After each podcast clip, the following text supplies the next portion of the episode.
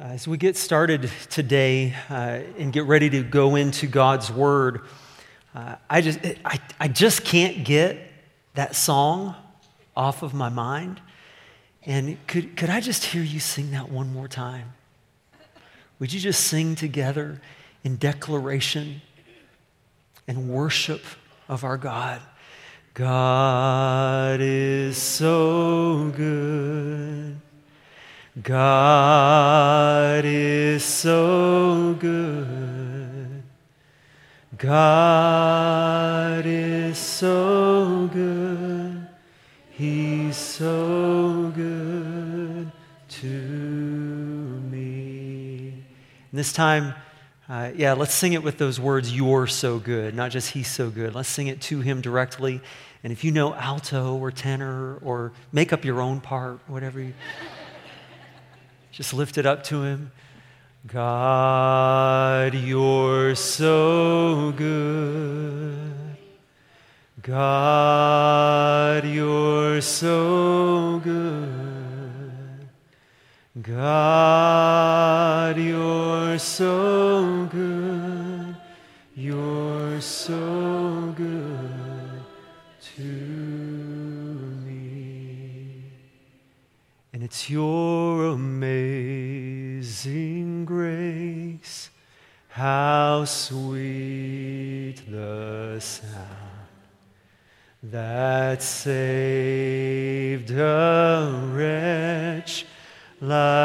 like me. I once was lost, but now I'm found.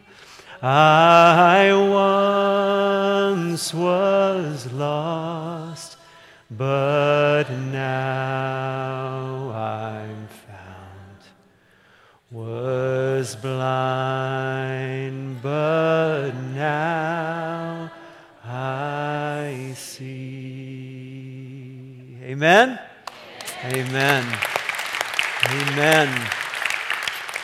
Well, voici la question.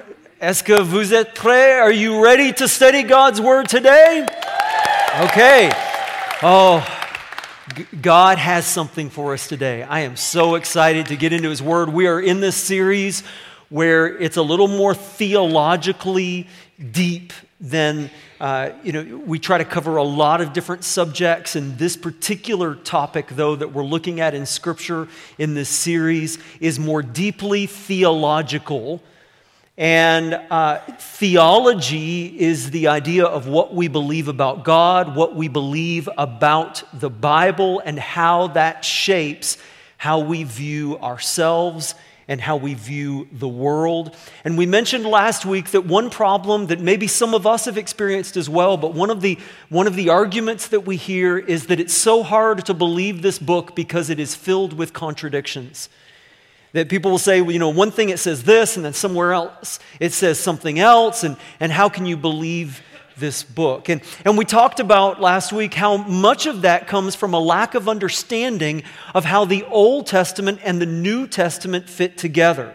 And we looked at how, when you understand the Old Covenant and the New Covenant, when you look at the Testaments, you see the differences. And a lot of times, those arguments come, or those conflicts come from a lack of understanding of the Old Testament and the New Testament. But we also, we looked at a particular conflict that is found within the New Testament itself, which is really a central issue of Christianity. This question that we're looking at is huge because it comes down to the matter of how a person is saved. How are you forgiven by God? How are you made right by God? How do you go to heaven? And so we started last week in James chapter 2, verse 14 through 26.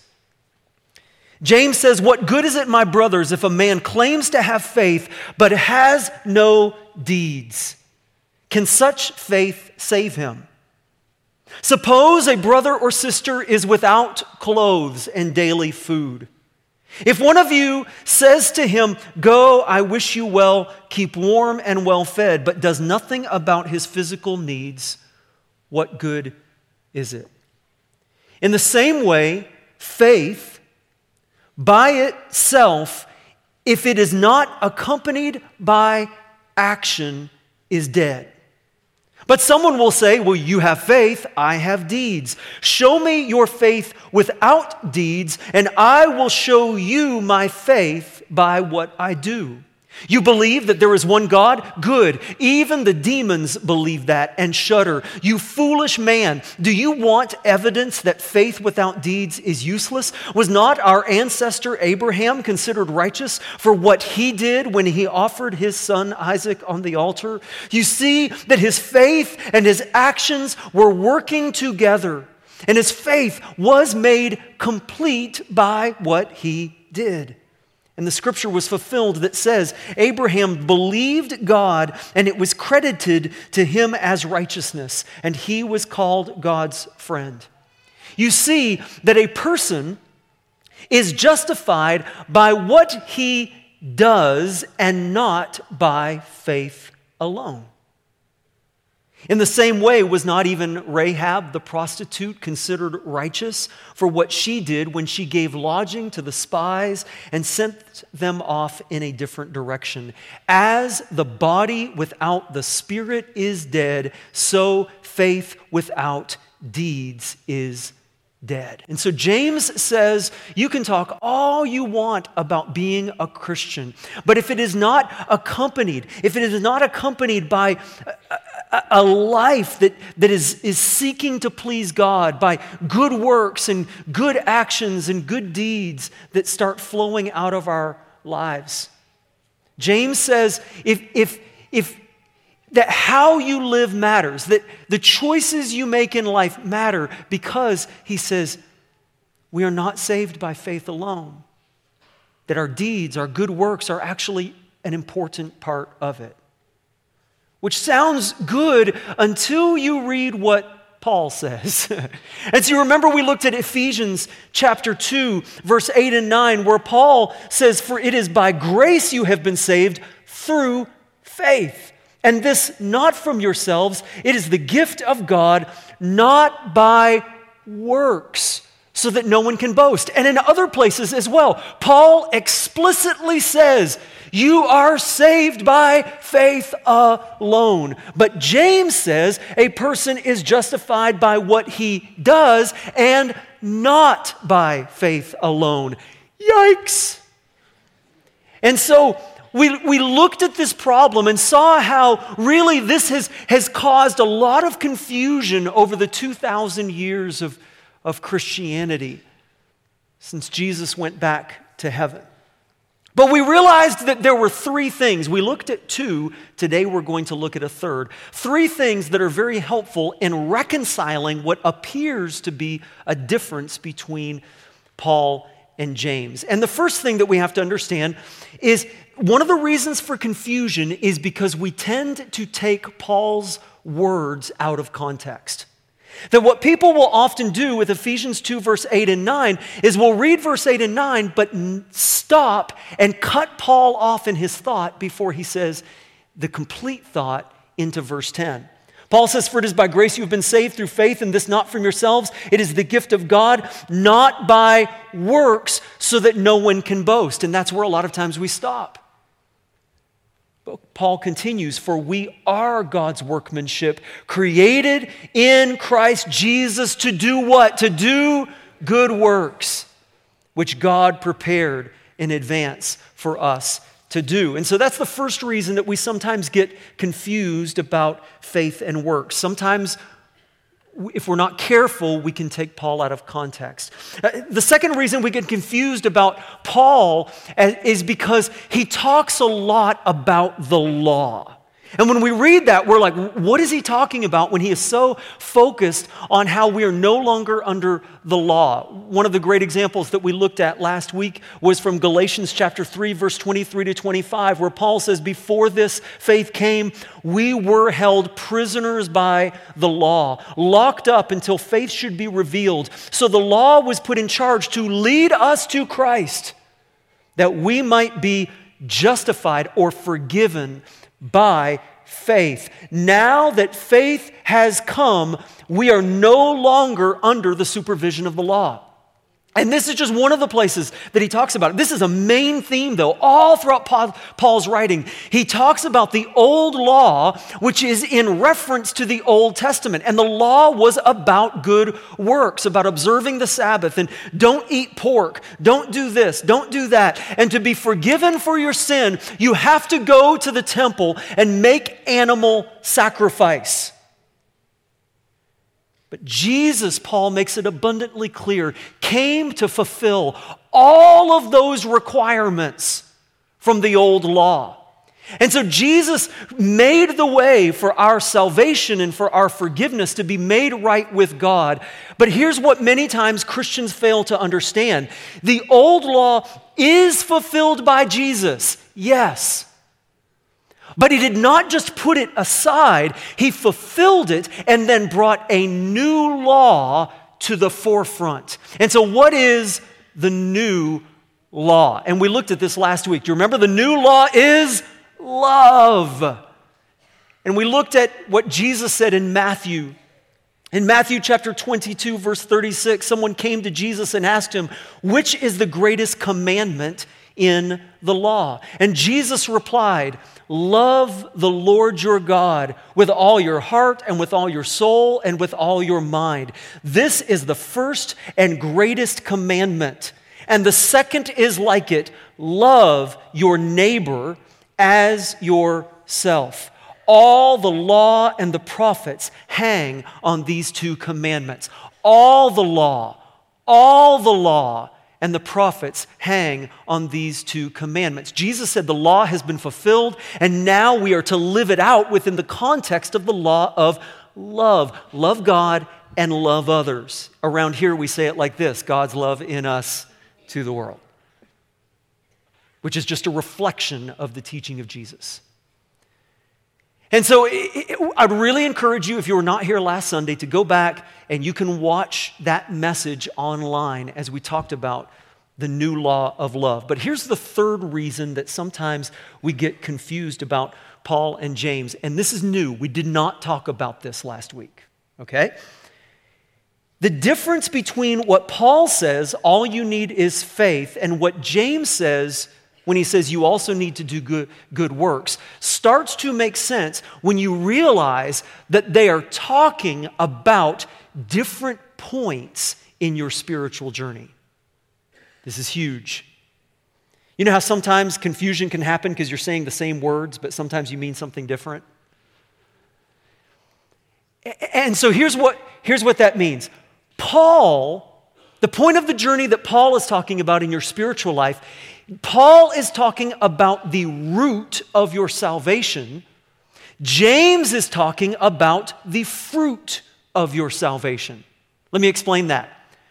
When Paul talks about the root of your salvation, he is talking about how you are justified and made right before a holy and perfect God, and nothing that is unclean can come into his presence. It's like imagine, you know, somebody's got dirty, muddy shoes and they come walking on your beautiful, clean white carpet. You're like, no, you got to get cleaned up before you come into my house. And so, Canadians, the way that we exercise that is say, you got to take your shoes off, right? Don't bring your mud in on my clean carpet. And so, Paul is saying that we are made perfect, that we are cleaned up and made righteous in the eyes of a holy God, not by our good works, but by the sacrifice of Jesus who died on the cross so that we can be forgiven for our sins and begin this relationship with God. That is the, the root of our salvation. Then James starts talking about the fruit of your salvation.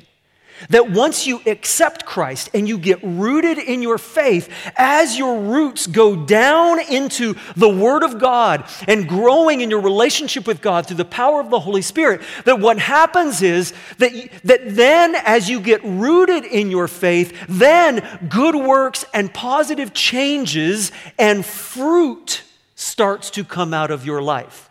So Paul is talking about the requirement for your salvation. James is talking about the results of your salvation. Does that make sense? Okay. Now, just to, to make absolutely sure, watch this video that I think is really, really helpful. Faith, works, salvation.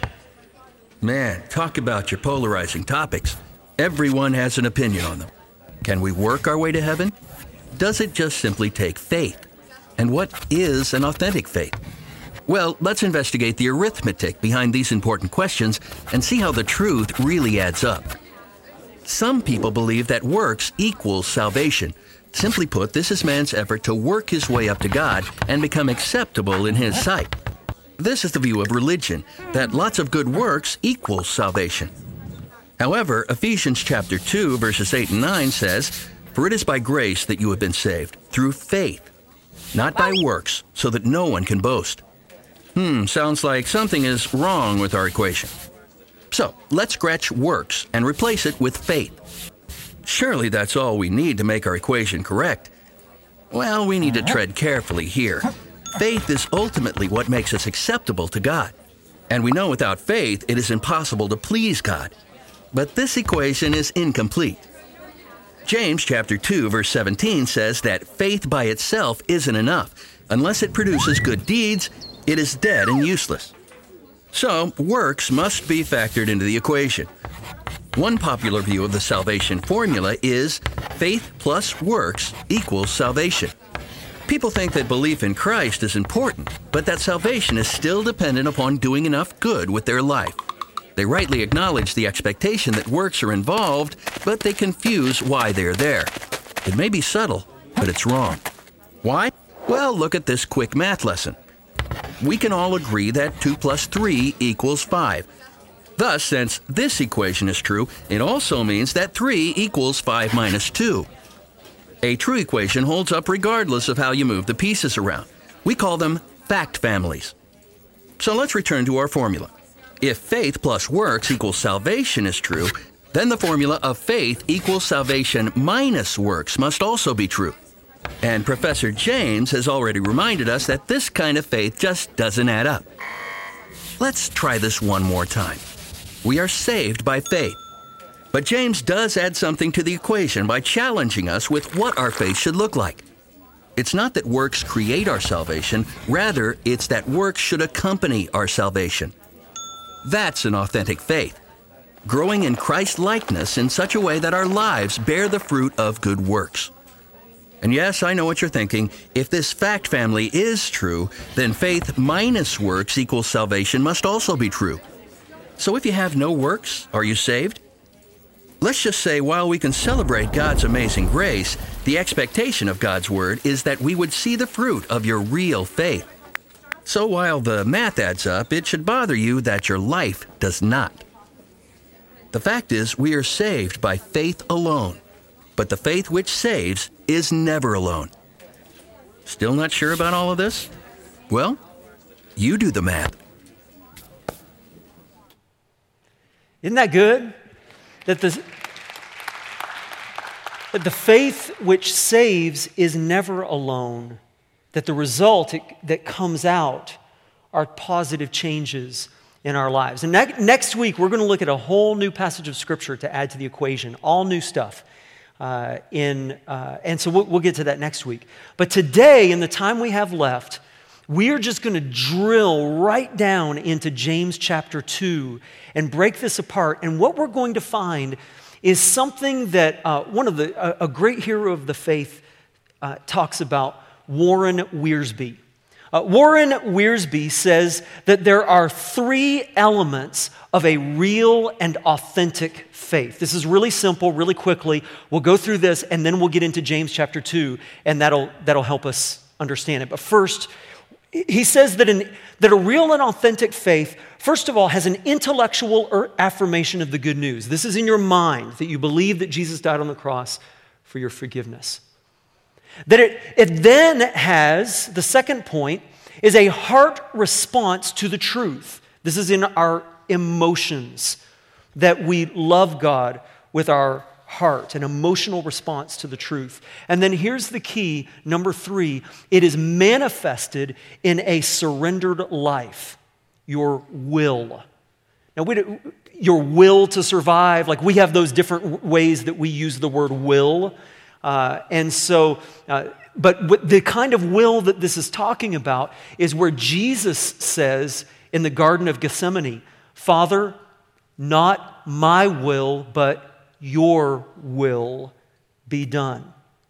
And so, the three elements of a real and authentic faith an affirmation of the good news in your mind that you believe Jesus is who he says he is and what he did, a heart response to the truth. This involves our emotions, and that it is manifested in a surrendered life, in our will, the choices that we make. Now, when you understand these three components of a real and authentic faith, all of a sudden, when you go back and read through James chapter 2, stuff just starts coming out at you and making sense. That James is talking about three different kinds of people in these various stages of faith. And so if you look at James chapter 2 verse 17 for example, he says in the same way faith by itself if it is not accompanied by action is dead.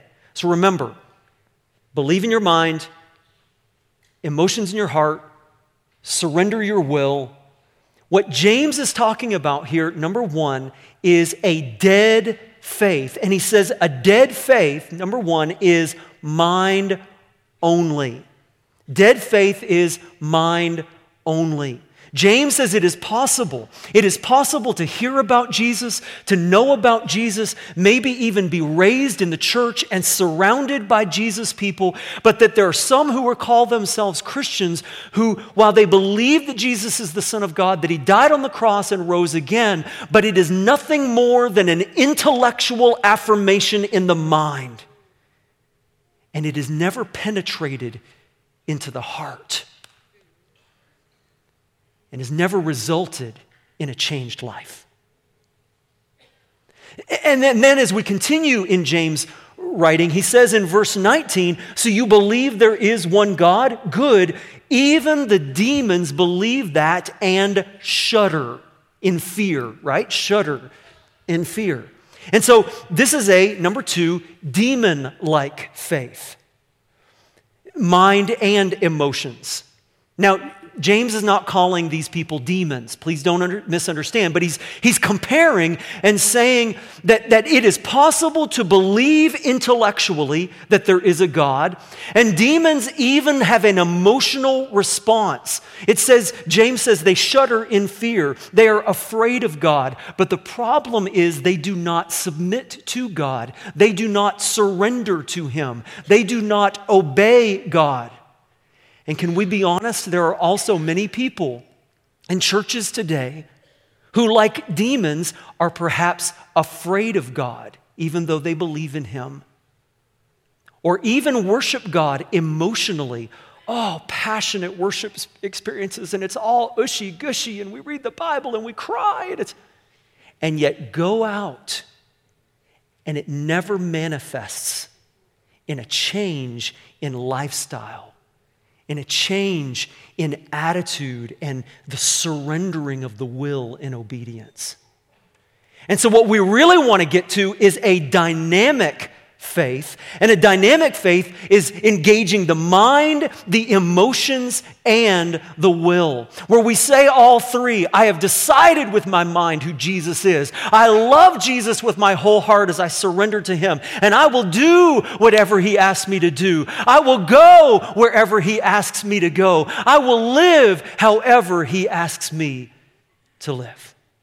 And so, you know, you've heard the video the last two Sundays uh, where in our announcements it's mentioned uh, that not this week, but next week there has to be a vote because uh, of the way that the Wesleyan Church works out. That Tracy and I ended up here in Moncton. It was exactly two years ago in March of 2017, and an initial call for uh, a pastor here is for two years so that you don't get stuck with somebody you don't like. Then you get to vote again after two years to make sure you haven't changed your mind.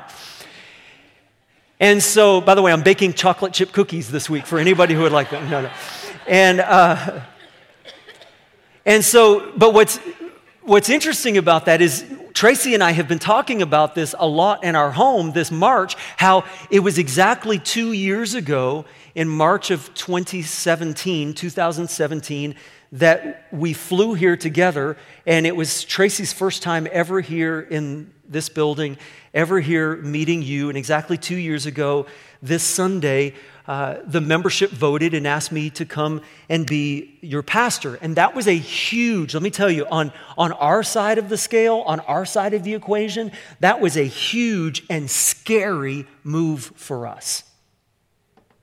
At the time, we were living comfortably in Alabama. We were in a growing church in a beautiful city with a beautiful home. You know how when people retire, people retire and they do not move to Nineveh. people retire and move south. We were already there. And so I rode my motorcycle to work every all January and February, no winter. It was glorious. And I'm, I'm Canadian. I'm from here in New Brunswick, but I married Tracy, uh, who is born and raised in Virginia in the Blue Ridge Mountains, an American. We got married back in 1995, and we lived our entire married lives in the States. Both of our children were born in the States. None of them had ever lived on this side of the border in the land of perpetual winter.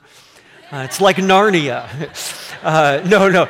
Uh, actually, today, though, it's like we had an, in November, we had early winter, and now in March, we're having early spring. Can we get an amen? Woo!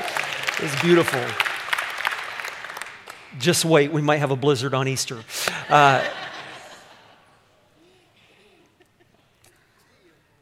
It was a huge and scary move for our whole family. And here's one of the things that I've, I've heard people say before. I've heard people say things like this You know, I would never, ever move when my children are in high school because it would be unfair to them. And I get that. But listen, you do not put parameters on God. Our son was in grade 11 when we moved here. That is hard, friends. And to take on a big, scary job like this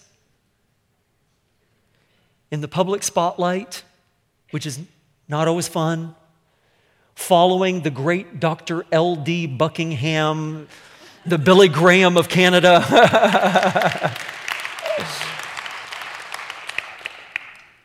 that is in, that is incredibly intimidating and scary. And you say, Oh, poor Joel, suck it up, buttercup. You're a blessed man. I know, I know, I know. It's true. God has blessed us so graciously, and we are so glad to be here. We love it here. We love you. But listen, here's the point. When He is making the plan for what's best for your life, he does not always take your logical considerations into account.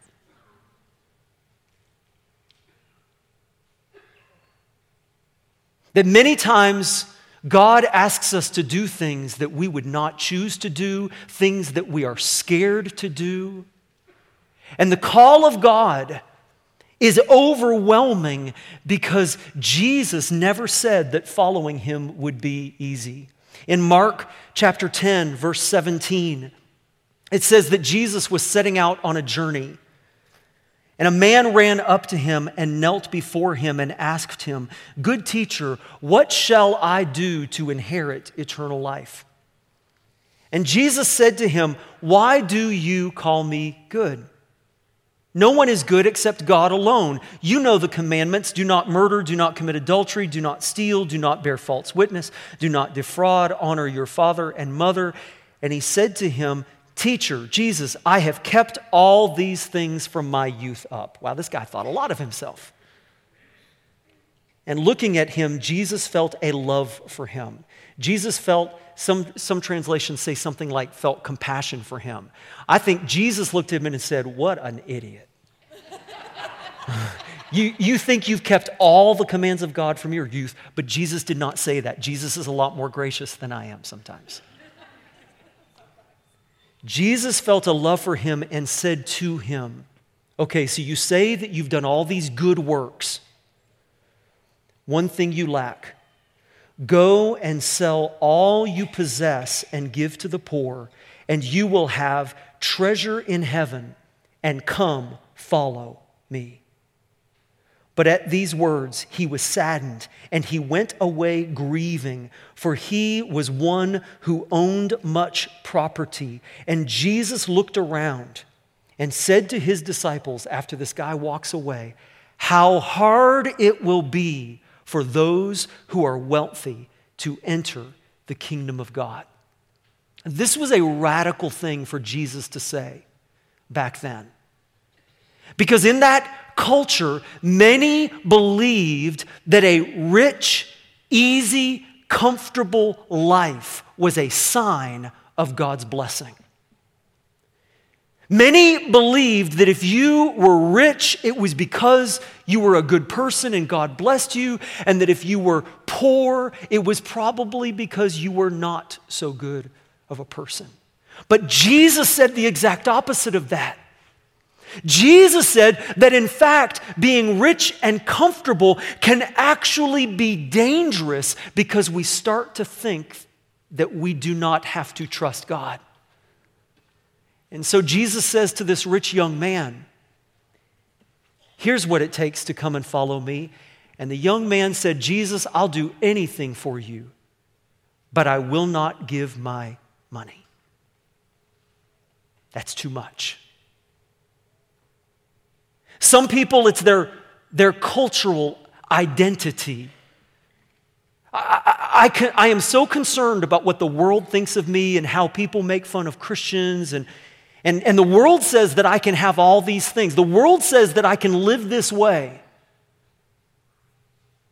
And so, Jesus, I'll do anything to follow you, but I won't do that. I won't give up this area of my life. Some people say, Jesus, I would do anything to follow you, but I won't move my family. As, as long as it's right here where we are, you can ask me to do anything else, Lord, but I won't do that. And can I just say, I believe that God has brought me here to New Brunswick to help start a spiritual revolution, but here's the deal I am not the only one. Listen, all around this room, and maybe even some people on a regular basis, I get messages from people around the world who send messages and say, We watch online every Sunday from different parts of the world and say, We feel like God is drawing us to Moncton and to Moncton Wesleyan. And that we're in the immigration process and we, we plan to be there soon. We're, we're, I, I promise, we're going to get there. Listen, uh, let me complete my thought here. And so, two years ago, just like me, living in a comfortable life, a long, long way away in the United States. There are many here today who two years ago you were living in Korea.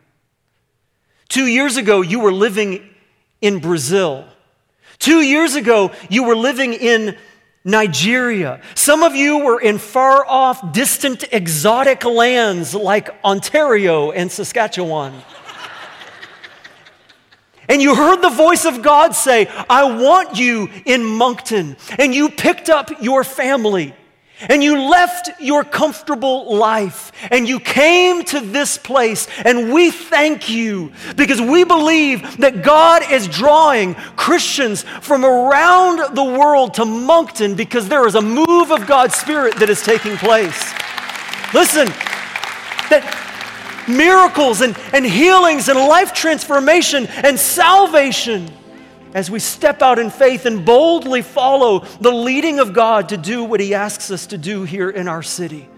Listen, just right now, just maintenant, regarde la personne à côté de toi. Look at the person beside you. I want you to look at the person behind you.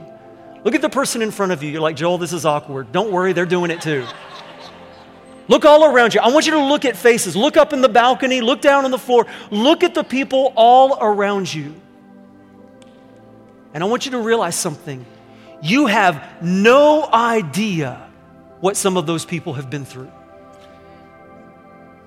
You have no idea what some of the people in this room around you have given up to follow Jesus.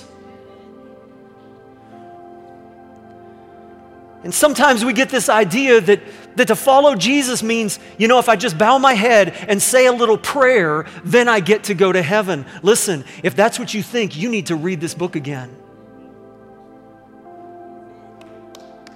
Listen, when the, when the rich young man came to Jesus and said, What must I do to inherit eternal life? Jesus said, You've got to give everything. The world says, Oh, no, no, no, no, no, no. We'll just accept you the way that you are. And Jesus says, I accept you the way that you are, but I want to change you and make you even better. Listen, listen, it's, it's, it's not just pray a little prayer and get to go to heaven. It's pray a prayer and surrender your life. That is what faith and works looks like. You see, we are not saved by good works, we are saved to do good works, to become followers of Jesus who say, I will go wherever you ask me to go. I will do whatever you ask me to do for the sake of Jesus.